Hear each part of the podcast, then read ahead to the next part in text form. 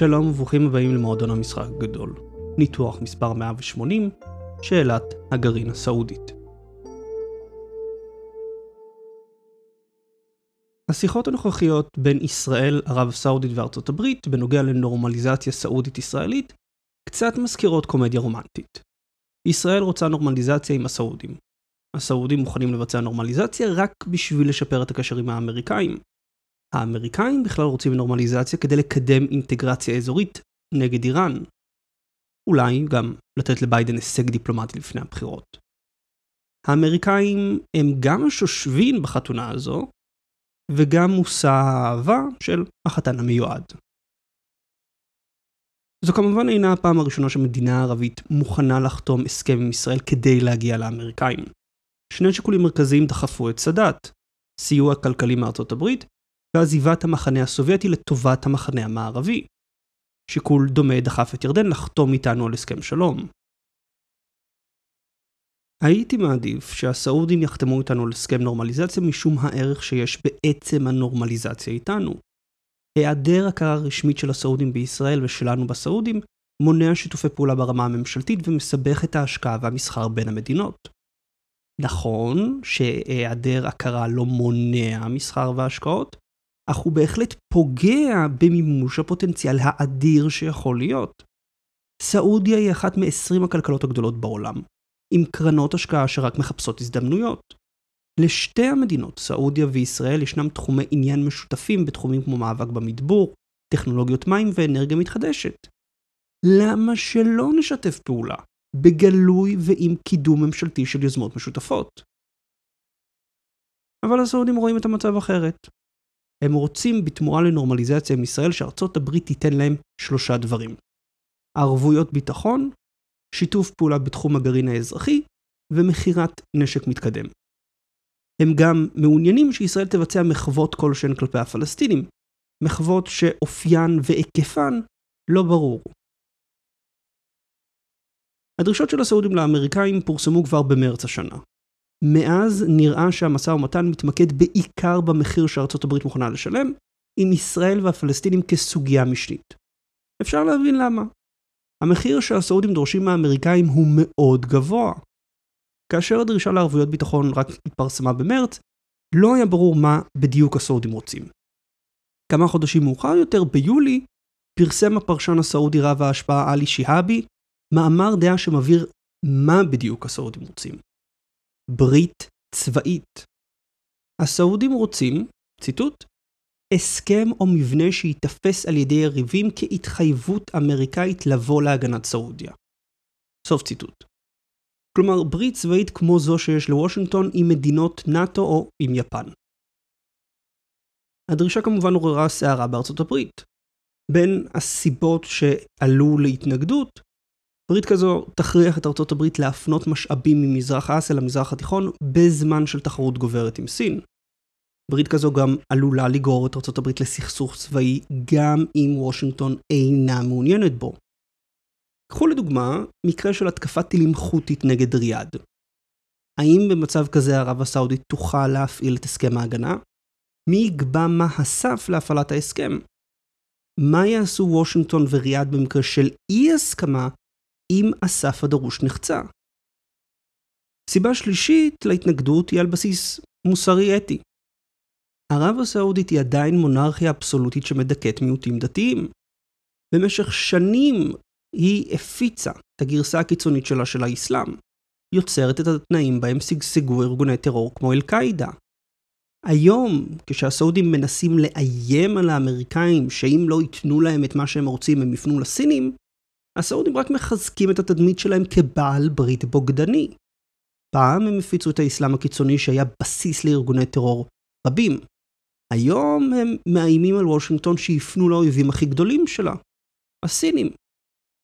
למה שארצות הברית תרצה להכניס תחת חסותה מדינה כזו? סוגיה אחרת ומורכבת לא פחות היא הדרישה הסעודית לשיתוף פעולה בתחום הגרעין האזרחי. הסעודים רוצים להקים תוכנית גרעין אזרחית אצלם, כלומר כורים גרעיניים להפקת חשמל, והם רוצים שכל מחזור הדלק יהיה אצלם. כלומר, הם רוצים להעשיר אורניום בשטחם, והם רוצים לאבד דלק משומש. בשתי הטכנולוגיות ניתן לייצר חומר בקיע בשביל פצצה גרעינית. אפשר להעשיר אורניום לרמה המתאימה לנשק גרעיני מעל 90%, או להפיק פלוטוניום מדלק משומש ולהשתמש בו כחומר בקיע לפצצה. הפצצה הגרעינית אי שמן שהופלה על נגסקי הייתה עם ליבת פלוטוניום. האפשרות הזו כמובן מעוררת חשש גם בירושלים וגם בוושינגטון. למה? ראשית, הסעודים הצהירו מספר פעמים שאם איראן תפתח נשק גרעיני, הם גם יפתחו. כלומר, ערב הסעודית הכריזה שיש בכוונתה לפתח נשק גרעיני, אם תראה לנכון. למה שארצות הברית תספק טכנולוגיה גרעינית למדינה כזו? שנית, אם האמריקאים יסכימו לדרישה, ארצות הברית תשנה את הנורמה בנוגע לשיתוף פעולה גרעיני במזרח התיכון. היום תוכניות גרעין במדינות כמו איחוד האמירויות או טורקיה אינן כוללות העשרת אורניום או עיבוד מחדש של דלק. אם הסעודים יקבלו את היכולות הללו, עוד מדינות ירצו. אנחנו נראה עוד מדינות באזור משיגות את האפשרות לייצר חומר בקיע לפצצה. שלישית, התרחיש של פצצה סעודית הוא ברבור שחור. אנחנו לא יודעים מה הסיכוי שלו, אך הוא יהיה בעל השפעה רחבה. לדוגמה, אחת ההצדקות שנותנים לנשק גרעיני סעודי, היה, ובאמת היא תפתח את הפצצה, הוא שהפצצה תהיה איזון לפצצה איראנית. אבל ההצדקה הזו מפספסת שתי נקודות.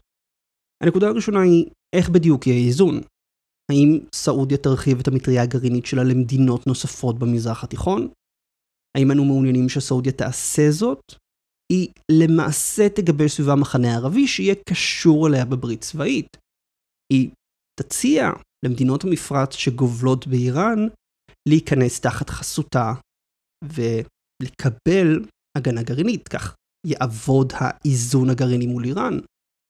הפעם האחרונה שהתמודדנו עם גוש ערבי כזה היה בשנות ה-70.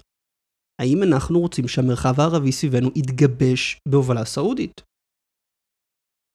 הנקודה השנייה היא שנשק גרעיני סעודי לא ייעלם גם אם הנשק האיראני ייעלם. רבים בישראל מצפים או מקווים שאיראן תתמוטט, במוקדם או במאוחר. מה יקרה אם יום אחד איראן אכן תתמוטט והממשלה החדשה תשקול לוותר על הנשק הגרעיני בידיה, אם הסעודים יוותרו על שלהם? או מה יקרה אם איראן לא תשיג נשק גרעיני, אך הסעודים ירצו בכל מקרה להשיג פצצה?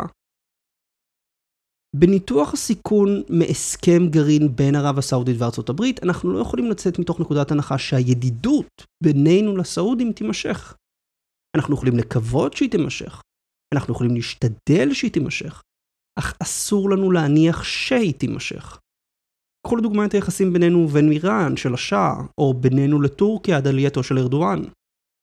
יחסים ידידותיים של עשורים נמחקו. במקרה האיראני כמעט בן לילה. אפשר לטעון שגישה כזאת תמנע לחלוטין כל שיתוף פעולה עם הסעודים. אם אנחנו מתייחסים למקרה הגרוע ביותר, למה שנשתף פעולה עם הסעודים? למה שננהל מסחר איתם? ניתן להם להשקיע בישראל? התשובה היא שמסחר או השקעות הם עם סיכון נמוך יותר מאשר תוכנית גרעין אזרחית עם הטכנולוגיה להפקת חומר לפצצה. חישבו על זה כך. מסחר והשקעות ואפילו מכירה של טכנולוגיות צבאיות הגנתיות הן איגרות חוב של ממשלת ארה"ב. סיכון נמוך מאוד עם תשואה טובה.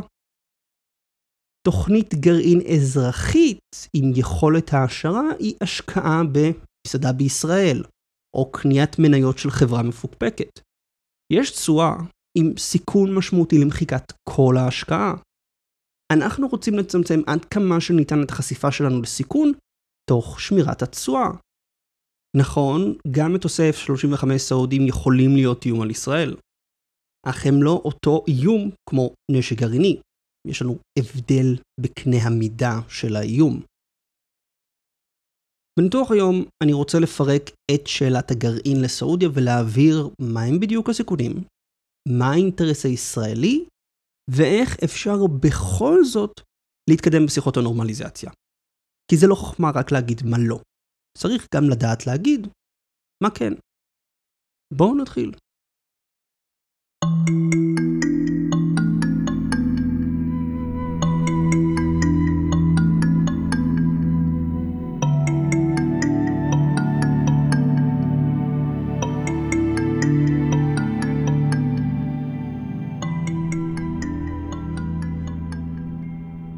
השאלה הראשונה שאנחנו צריכים להתייחס אליה היא האם ישראל בכלל יכולה להשפיע על שיתוף הפעולה בין ארצות הברית וריאד בתחום הגרעין. אם לא, הרי שהניתוח מנקודת מבטה של ישראל הוא מיותר. אם אין לנו מה לעשות, הכל נמצא במגרש של האמריקאים. לשמחתנו התשובה היא חד משמעית. כן. כן, ישראל יכולה להשפיע על שיתוף הפעולה הזה. היא יכולה לנסות ולמנוע אותו, אם הוא יאיים על האינטרס שלה. על בסיס מה אני קובע זאת? שיתוף פעולה בתחום הגרעין בין ארצות הברית ובין ערב הסעודית ייעשה תחת חוק האנרגיה האטומית של 1954. על פי החוק, על ממשלת ארצות הברית לחתום על הסכם 123, מספר הסעיף המחייב אותו, עם המדינה האחרת. מטרת ההסכם למנוע התפשטות נשק גרעיני. הסכם טיפוסי יכלול את הדרישות הבאות הבטחת ציוד וחומרים גרעיניים אמריקאים, התחייבות שחומרים וציוד וטכנולוגיה לעולם לא ישמשו לפיתוח נשק גרעיני, הגבלות או איסור העשרת אורניום ועיבוד דלק משומש.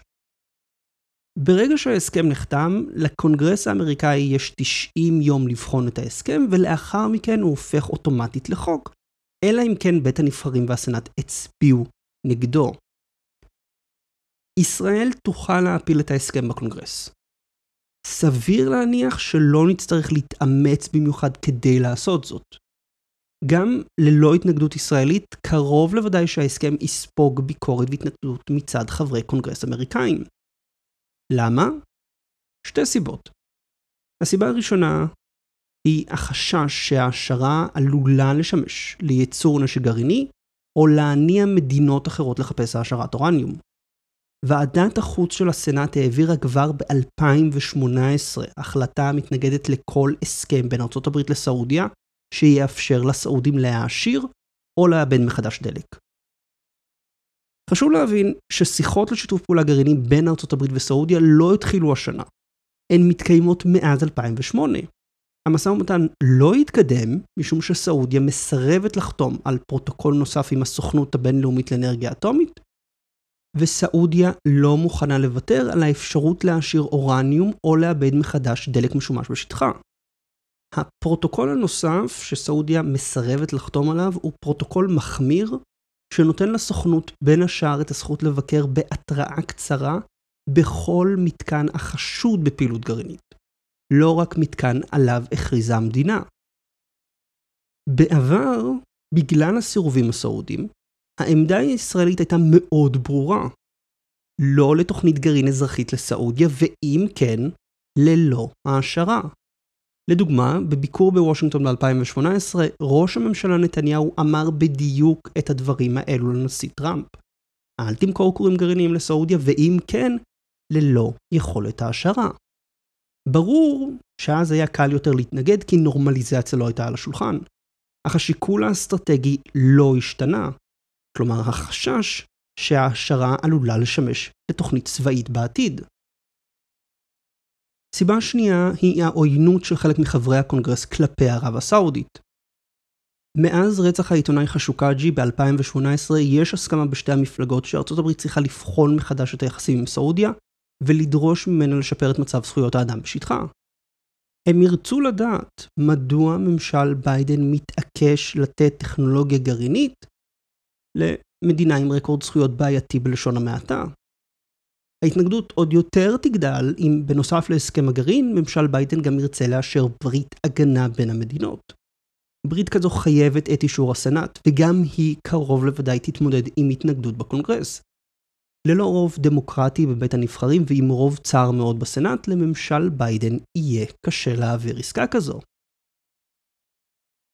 אני חושב שאחת הסיבות שמלכתחילה סעודיה מתנה את הנורמליזציה עם ישראל בהסכם גרעין וברית הגנה, היא כדי לגייס את ישראל שתעשה עבור סעודיה לובי בקונגרס. אחרת, ישראל יכולה להשתמש בהשפעה שלה בקונגרס כדי לנסות ולהפיל את ההסכמים, או לחילופין לתת להסכמים ליפול מעצמם עקב ההתנגדות שתבוא.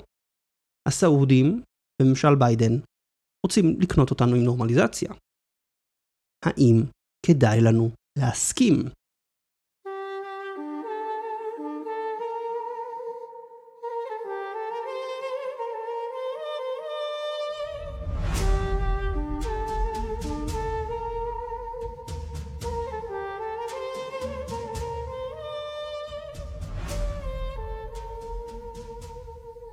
ישנן שתי בעיות עם הסכם גרעין שייתן לסעודיה השארת אורניום ועיבוד מחדש של דלק משומש.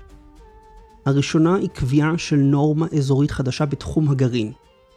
אם סעודיה מקבלת טכנולוגיות רגישות, למה שמדינות אחרות לא יקבלו? למה שמצרים או ירדן או טורקיה לא יקבלו גם גישה להעשרת אורניום ועיבוד מחדש של דלק משומש? הן יוכלו לבקש זאת מארצות הברית, או שהן יוכלו לבקש זאת מספקים אחרים כמו רוסיה או סין. מה אז יטענו ארצות הברית או ישראל? למה ירדן לא יכולה לקבל טכנולוגיה כזו וסעודיה כן? האמריקאים כבר הבינו את הסיכון הזה ולכן ניסו לקבוע נורמה של שיתוף פעולה גרעיני ללא העשרה או עיבוד מחדש. הם קבעו את הנורמה הזו בהסכם 123 שנחתם עם איחוד האמירויות ב-2009. בהסכם אבו דאבי באופן תקדימי ויתרה על הזכות להעשיר אורניום או לאבד מחדש דלק משומש. היא ויתרה על הטכנולוגיה שתאפשר לה לייצר חומר לפצצה. בוושינגטון חגגו את ההסכם כתקן הזהב להסכמי שיתוף פעולה גרעיניים. אם ארצות הברית תחתום עם ריאד על הסכם אחר, גם ההסכם עם האמירטים משתנה. בהסכם שנחתם ב-2009 נכלל סעיף הדורש שההסכם לא יהיה נחות מהסכמים עתידיים בין ארצות הברית למדינות אחרות במזרח התיכון. כלומר, כל מגבלה שהאמריקאים שמו על האמירטים חייבת להיות גם על מדינות אחרות. אחרת, ההסכם ייפתח מחדש למשא ומתן. אם ארצות הברית תיתן לסעודים מחזור דלק מלא, האמירטים ירצו גם. ואחריהם כל מדינה אחרת במזרח התיכון. אז הבעיה של ישראל לא תהיה רק הפוטנציאל של פצצה בסעודיה, אלא גם בירדן ובאמירויות ובטורקיה ובמצרים. האם זו הסביבה האסטרטגית שאנחנו רוצים? אפשר לטעון שהתרחיש בו ערב הסעודית תחליט לפתח פצצה הוא תרחיש קיצון, בעל סבירות נמוכה מאוד. וגם אם כן, מה הסיכוי שערב הסעודית תהיה עוינת לנו? לצערנו זה לא משנה. מה שמשנה לנו היא ההשפעה הפוטנציאלית של האירוע הנדיר, לא הסיכוי שהוא יקרה. אם אנחנו יכולים למנוע אותו, למה שלא נעשה זאת? חשוב להבהיר שהדגש כאן הוא על מחזור דלק מלא לסעודיה, לא על תוכנית גרעין אזרחית. ערב הסעודית תשיג כורים גרעיניים עם ארצות הברית עם מדינה אחרת. את זה אי אפשר למנוע ואין סיבה למנוע. הבעיה היא עם העשרת אורניום ועיבוד מחדש של דלק משומש. את הטכנולוגיות האלו צריך למנוע. אבל כאן עולה השאלה הבאה, האם לא כדאי שארצות הברית תספק לסעודים את הטכנולוגיות הרגישות הללו, ולא סין או רוסיה? הרי לא רק האמריקאים מחזיקים בידע, אם וושינגטון תסרב לסעודים הם יפנו למישהו אחר. אז לא כדאי שהאמריקאים הם שיספקו את הטכנולוגיה? כדי לענות על השאלה, אנחנו צריכים להתייחס לשתי שאלות קשורות. ראשית, מה הכוונה בכדאי? מה הקריטריון? האם הכוונה שאם ארה"ב תספק את הטכנולוגיות, היא תוכל למנוע מסעודיה להפוך את התוכנית האזרחית לתוכנית צבאית? ברגע שארה"ב תספק לסעודים את הידע הטכני והציוד הנדרש, הם יוכלו להפוך את התוכנית האזרחית לצבאית. זה לא יהיה קל או פשוט. העשרה לרמות גבוהות יותר של אורניום דורשת ידע וציוד שלא יהיה זמין מהאמריקאים. אך הסעודים יוכלו לבנות על הידע שהאמריקאים יספקו. במקרה של פלוטוניום הבעיה פשוטה יותר משום שההפקה דורשת רק הפרדה של פלוטוניום מהדלק המשומש. בכל מקרה אבל, ברגע שהטכנולוגיה והידע ההתחלתיים יסופקו, המגבלה היחידה לסעודים תהיה המוכנות שלהם להשיג נשק גרעיני. מכאן, בהערכת סיכונים אין הבדל בין ארצות הברית, רוסיה או סין. בכל מקרה הסעודים יוכלו להשיג נשק גרעיני. אם כך אבל, למה להתנגד להעברת טכנולוגיות בין ארצות הברית וסעודיה? אם בסוף זה לא משנה, למה מלכתחילה להתנגד ואולי לטרפד את הסיכוי לנורמליזציה? ציינתי כבר סיבה אחת, זו של קביעת נורמות. כאשר ארצות הברית תעניק לסעודיה את הטכנולוגיות, היא תקבע נורמה שתאפשר לכל מדינה אחרת באזור גם לקבל את אותן טכנולוגיות. סיבה אחרת היא שאנחנו לא יודעים אם סין או רוסיה מוכנות לספק את הטכנולוגיות לסעודיה. בייג'ין ומוסקבה מודאגות מתפוצת נשק גרעיני בדיוק כמו ארצות הברית. לדוגמה, בטורקיה, רוסיה מטפלת בכל מחזור הדלק, לא מאפשרת לטורקיה להעשיר אורניום או לעבד מחדש דלק משומש. אנחנו לא יודעים אם אחרי שהאמריקאים יסרבו, בייג'ין או מוסקבה יהיו מוכנות לספק את הטכנולוגיה. לבסוף, יש סימן שאלה האם הסעודים ילכו בכלל לסינים ולרוסים. סעודיה מעוניינת לשפר את יחסיה עם ארצות הברית. זו המטרה בבקשה לערבויות ביטחון, להציב את היחסים בין המדינות על בסיס הסכמי ברור. הסעודים יודעים שסין היא לא תחליף לגב הביטחוני של הברית. הסעודים קרוב לוודאי מבינים שפנייה לסין או רוסיה לשיתוף פעולה גרעיני תפגע ביחסים עם וושינגטון ותרחיק את האמריקאים עוד יותר מהם. הם לא מעוניינים באופציה הזו, וזה נותן הברית וישראל מרחב תמרון מול הסעודים.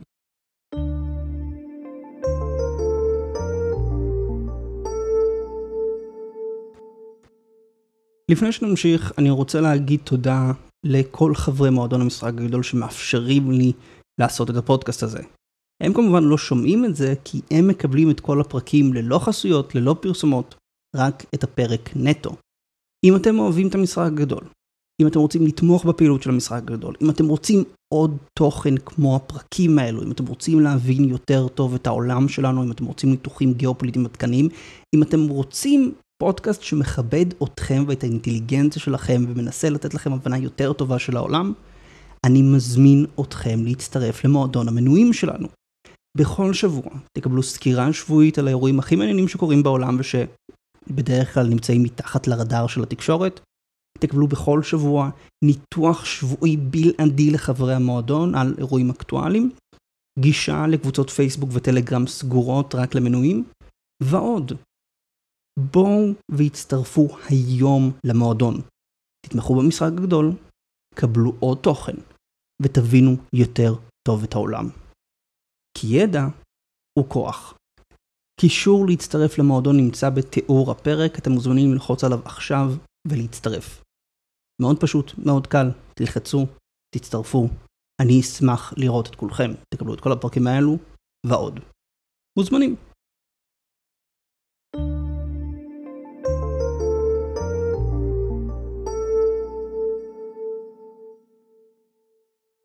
ישראל צריכה להתנגד לתוכנית גרעין סעודית עם מחזור דלק מלא.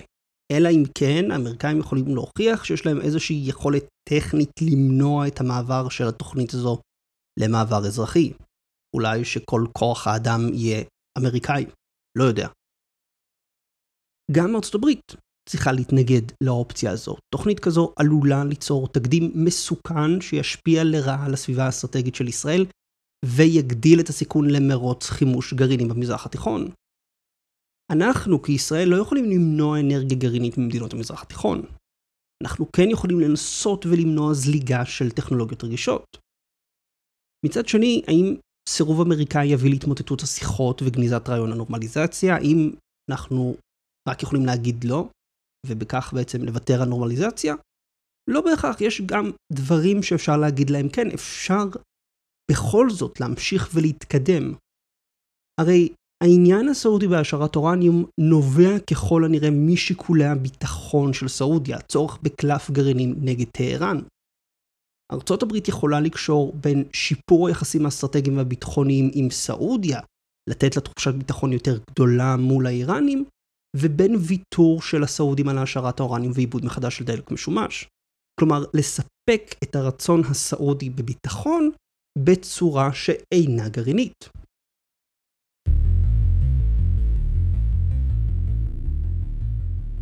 מה וושינגטון יכולה להציע?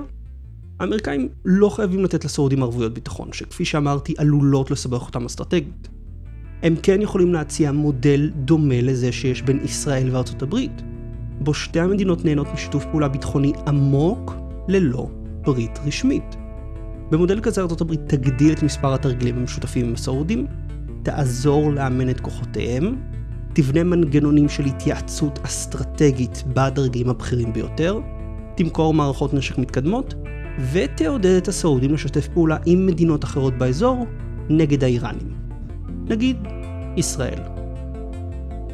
אין סיבה שירושלים או וושינגטון ייתנו לסעודים את כל מה שהם רוצים. נורמליזציה היא חשובה, אך לא בכל מחיר. תודה לכם על ההאזנה.